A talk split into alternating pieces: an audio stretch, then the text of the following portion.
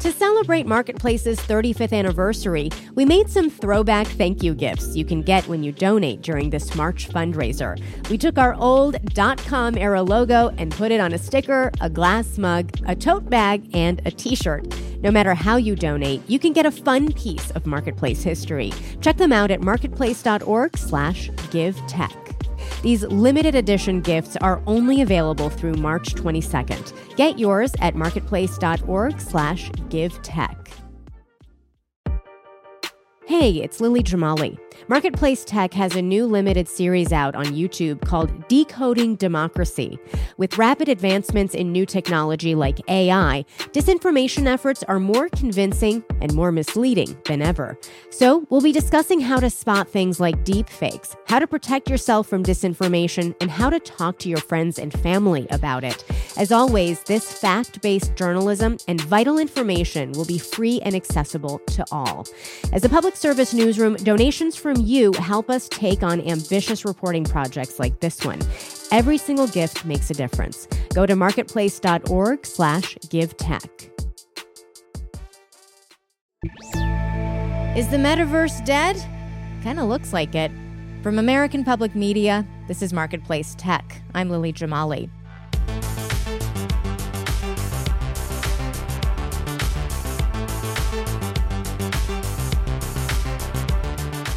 It wasn't all that long ago when the metaverse was being pushed hard in certain corners of the big tech universe. What was it? Not always clear. Something about a virtual but realistic place where we were told we'd be hanging out with friends, holding office meetings, even buying property. Contributing to the hype, a tech giant neck deep in a PR mess and eager for a rebrand.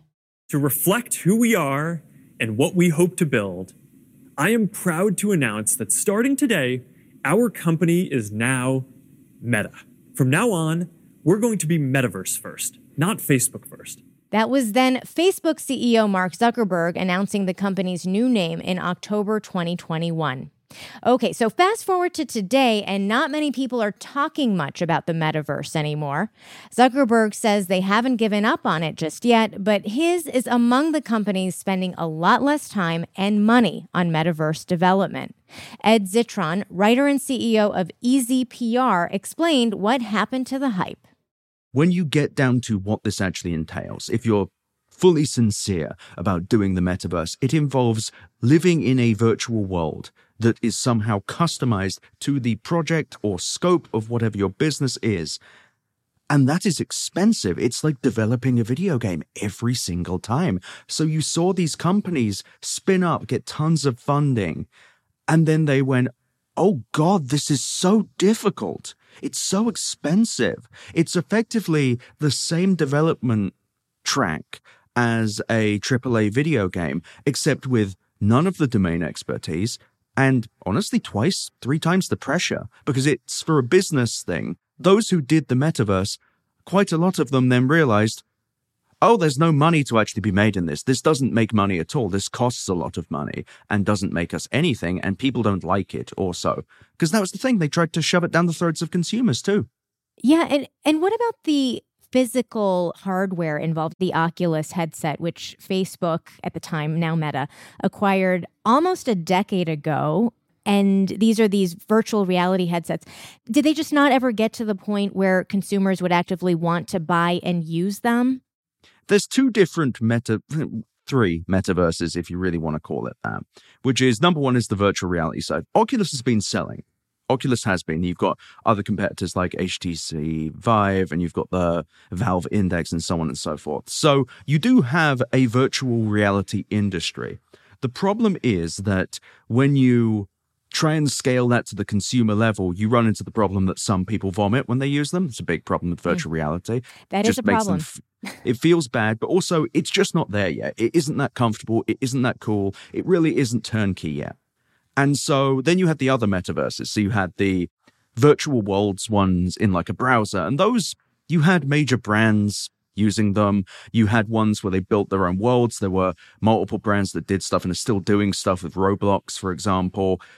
Basically, a, a kids online RPG kind of like Lego almost. They mm-hmm. took that company public off the back of the, the metaverse. And then the third one are the charlatans of cryptocurrency who created extremely dodgy worlds like Decentraland and Sandbox, where it was you plug these ultra expensive NFTs in for an extremely mediocre experience that no one enjoyed. We'll be right back with more on what metaverse projects are out there now and whether they're any good right after this. You're listening to Marketplace Tech. I'm Lily Jamali. We're back with Ed Zitron of EZPR. Well, let me ask you this, Ed. Is there a version of the metaverse that you have ever felt good about, positive about as a concept? The problem with that is you look at Second Life. Second Life is probably the closest to an actual metaverse that you've actually seen. It's very customizable 3D world Mm-hmm. And this is something for people who aren't familiar that's actually been around for 15, 20 years, right? Well, I was, I cut my teeth in video games journalism. And I was one of the first people in England to write about massively multiplayer online RPGs like EverQuest, World of Warcraft. Second Life has been around longer than them. Mm-hmm.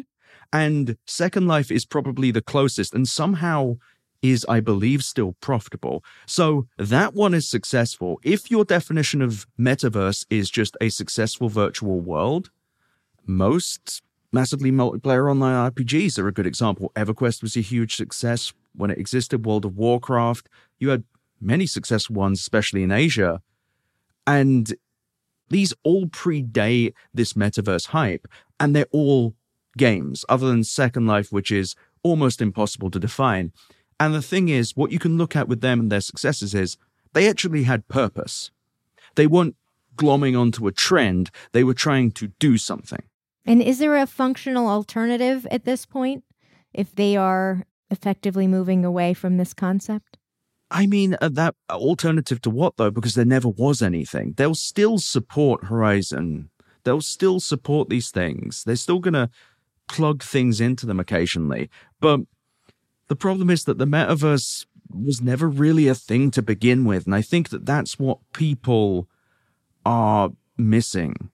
It was an already existent VR world that kind of stank. There was a huge thing about characters having legs in Horizon Worlds that then turned out that they didn't have legs. And everyone just kind of made fun of it because all Zuckerberg was doing was making a very vague forward looking statement, and then everyone copied him.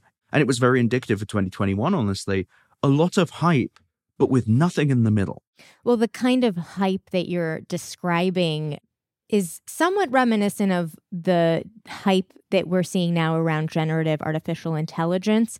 That does have very real applications and people are using it. It is integrated in people's work and their lives now still, do you see any similarities between the meta metaverse hype cycle and the one we're seeing now with AI? I think there's a little, but generative AI actually does something. I think it does much less than people are claiming it will, but it does something. There is a product. There is ChatGPT or whatever Facebook's version of that will be. They have their own large language model they're working on. And the similarities in the hype that people are seeing is this level of very big, flowery language about the future without having any tangible version of it to show today that speaks to that vision at all. Right now, the various versions of LLMs, generative AIs, they are able to guess what you might say next or what you might want it to do based on the subset of data it's trained on. And then you have Fortune 500 executives talking about automating half the workforce, or was Goldman Sachs, maybe 33% they said would be lose their jobs by 2030 or something. You, you get these statements, and then you look at the actual tech and you say, What are you talking about? It isn't even like you can look at it and say, Oh, I can kind of see what you're getting at. It just doesn't exist. The difference is that in the case of the metaverse, there was nothing close to even anything half resembling it. It was just a farce. A lesson for tech CEOs, if any are listening right now, if you create a product, it has to do stuff. Uh, it's great advice. yeah, that's a good one. That was Ed Zitron of EZPR.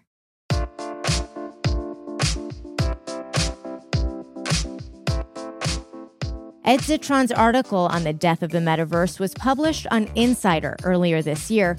We've linked to it on our website, marketplacetech.org. Although it seems like Meta is putting the metaverse on the back burner, it is still working on a virtual reality simulator called Horizon Worlds, which could be called an outgrowth of all those investments. New games are being released consistently. The company even put out a virtual concert by rapper Jack Harlow for users still interested in the concept. Daniel Shin produced this episode. Jesus Alvarado and Rosie Hughes also produce our show. Gary O'Keefe and Brian Allison are our engineers this week. Daisy Palacios is our senior producer. Kelly Silvera is our executive producer. I'm Lily Jamali, and that's Marketplace Tech.